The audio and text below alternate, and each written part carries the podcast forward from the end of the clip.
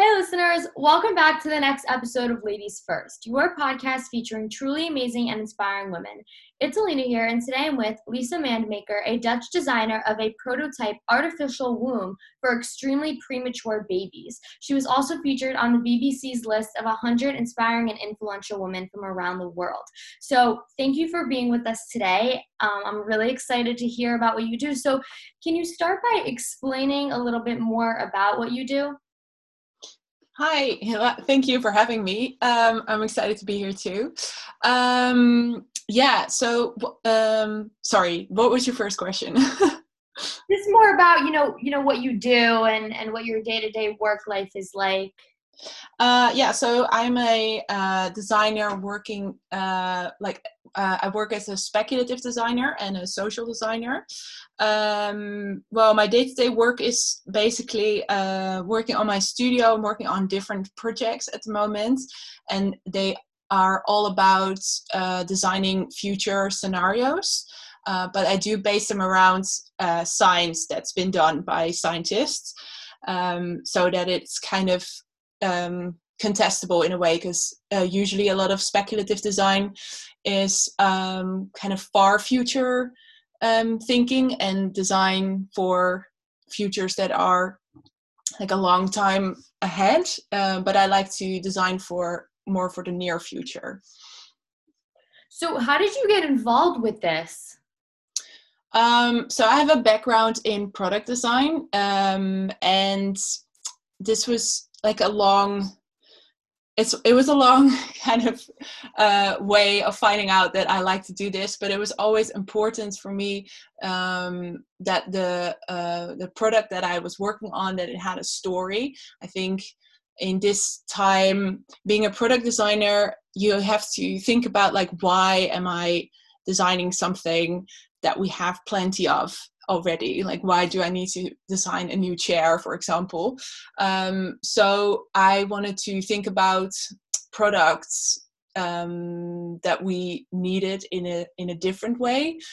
Uh, but it took me a while to find out that i could um, think about stuff that is not even there yet. Um, and i think it was in uh, my graduation year of my ba that i came across um, this way of working, which is called speculative design. And this is um, coined by two designers um, called Anthony Dunne and Fiona Raby. They came, um, uh, yeah, they wrote this whole book. It's called Speculative Everything. That's kind of my Bible, and I've learned a lot about it, uh, a, a lot from it. Um, and uh, yeah, that's how I learned of this new way of using kind of storytelling and fiction and science and combine them together with product design and to do this type of projects. Um, yeah, and then, oh yeah, and they were teaching at the Royal College of Art in London, so that's why I wanted to go there. Um, so uh, that's, uh, yeah, I went there, but unfortunately, just before I started the uh, the course the course they quit. That was uh, that was really awful. So then i changed um, uh, courses and i did a master's degree in uh, design products. But i still had this uh, had my own kind of idea what i wanted to do within this uh, within this field. So yeah i kind of um, researched it on my own and yeah kind of learned all these things Wow, that's really cool. So, you know, if you had to choose, you know, what or who do you think has influenced your work the most? Um, who has influenced my work the most? Well, yeah, I guess that should be Anthony Dunne and Fiona Raby. Um, I think also um, the studio that I worked with uh, to in creating this uh, artificial womb prototype. Uh, the, the, studio is called Next Nature Network. Um, I followed them for years already because I really like their work. Um, and when I got the opportunity to work with them on this prototype, uh, yeah, that was just really great. And I think everything just came together at the right time in the in the in the right manner. So yeah, and that kind of changed so much for me in like the last few years that I was able to work with them. So you work with the team. Yeah, I worked with the team. Um, yeah, it's um, uh, yeah, it's a weird way of how, how it was set up. So Next Nature Network, uh, that, that's a studio based in Amsterdam. Uh, they do a lot of research into different kind of futures, um, and one of them was this reproductive future. Uh, so they were doing research on ectogenesis, which is uh, having a pregnancy completely outside of the body, and all these like weird things that these sci-fi things. Um, and then um, I think somehow they got in touch with scientists that are working on an actual working uh, artificial womb in a hospital in uh, Eindhoven in the Netherlands. Uh, this is called the Maxima Medical Center. And then there was the possibility to show their work or find a way to show the work the scientists were doing um, and they needed a designer to do that, to visualize it. And then I saw that they were looking for a designer, and I was like, yay, I want to do that. Um, so that's how it kind of started. So yeah, it was different, different partners and different people um, that were involved. So, is there an actual working prototype yet? Um, no, uh, there's only a, the the only working thing was maybe you've come across it. It's a um, uh, it's a little lamb in a plastic bag. Um, scientists at the Philadelphia Children's Hospital managed to um, create this environment for a premature lamb uh, to grow into like um, a healthy baby lamb and then put it onto the earth uh, using this artificial womb. Um, so this was the first test that actually worked, and that this was in 2017.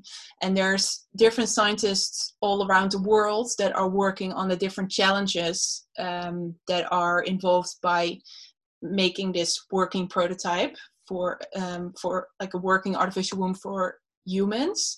And at the Maxima Medical Center, they're already pretty far with making an actual functional one. And I think they're aiming um, to have a, a, functional one to test on uh, human babies uh, in five within five years. I oh, think. Oh wow. That's yeah. Really cool. So, how would you say, you know, um, has has COVID affected you a lot in terms of your work? Um, yes. Uh, yeah, it's been a weird year. Um, I think a lot of my work is so if i take the the artificial womb uh, prototype as an example this is an installation that we present in like uh, on events and um, in exhibition spaces right with a lot of people so that can that people can interact with the um, uh, with the installation and we can talk to them and hear about their opinions and their fears about it. But yeah all these events got cancelled. Um, so yeah it's been quiet. So what would you say are the major controversies in in your line of work? Um yeah if um if it's about the artificial womb i think uh what's difficult because i look at it from a designer perspective. Um so I am kind of pushing and provoking all these ideas that we could do with um, artificial wombs, or um, because I want people to think about um, their values in life, and if a technology like that is uh, becomes part of our daily life, we kind of need to think about the rules um, such technology should have before it enters our life. And um, I think a prototype like that can really help. But also, I have to ask like really kind of um, difficult questions to people, and sometimes they take it really the, ro- the wrong way. That I'm really pro like um, having the full pregnancy outside of the body.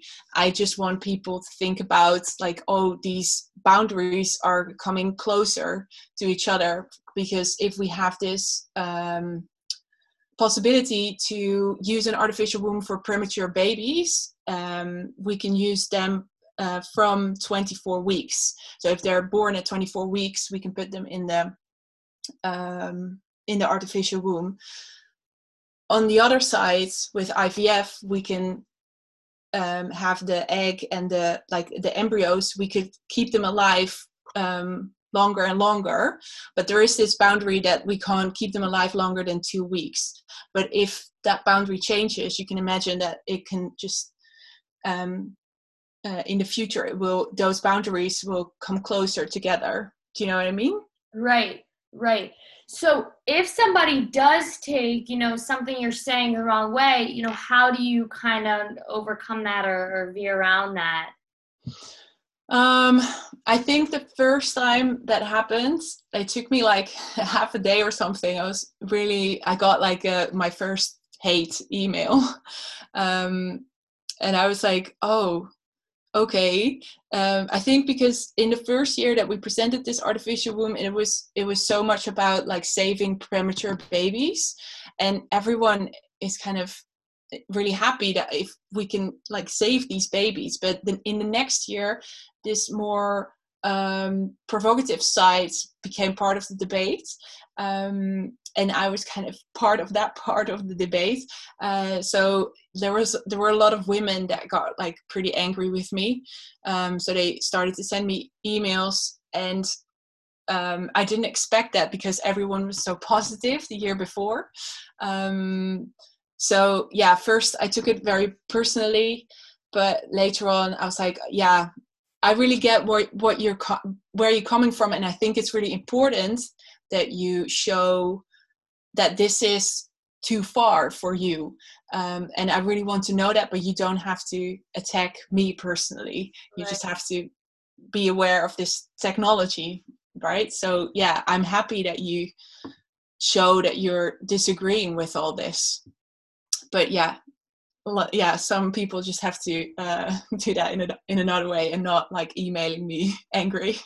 Right. That that's probably really hard for you yeah sometimes it is but um, yeah it's part of it i think. Right comes with it. So kind of on the opposite side of this you know if you had to pick one thing you know what would your favorite part about what you do be? My favorite part um I think just to uh, the design process in visualizing it, um, I think that's really fun.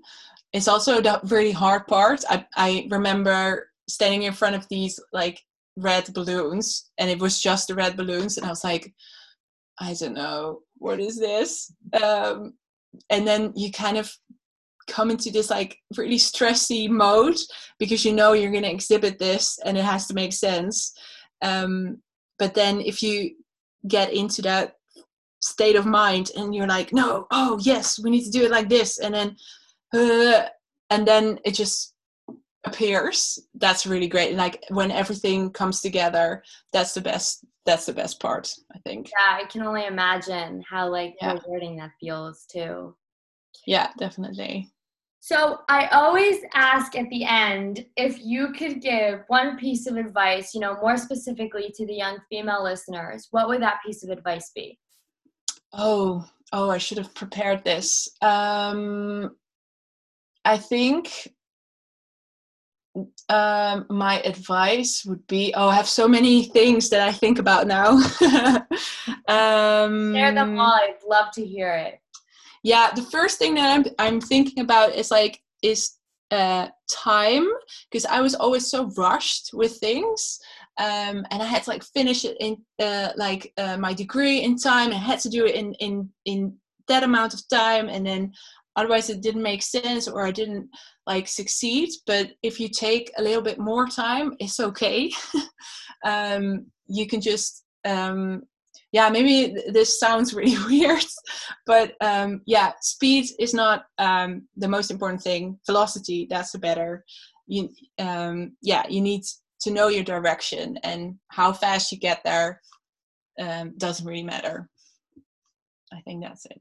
It's like um yeah I, have some people have told me that and and i actually really think that's an important thing i think it kind of goes along with everything in life yeah taking yeah. your time and, and putting more work into it. Yeah. is always more important. So thank you for being with us and, and for sharing about your journey. It was really a pleasure speaking with you. Thank you so much for having me. This is really fun. yeah, I'm glad I'm glad you enjoyed it. And, and again, thank you. Your work is, is really cool. So I really loved getting to hear about it. Um, so this is Alina Puri, and tune in next time for another special guest.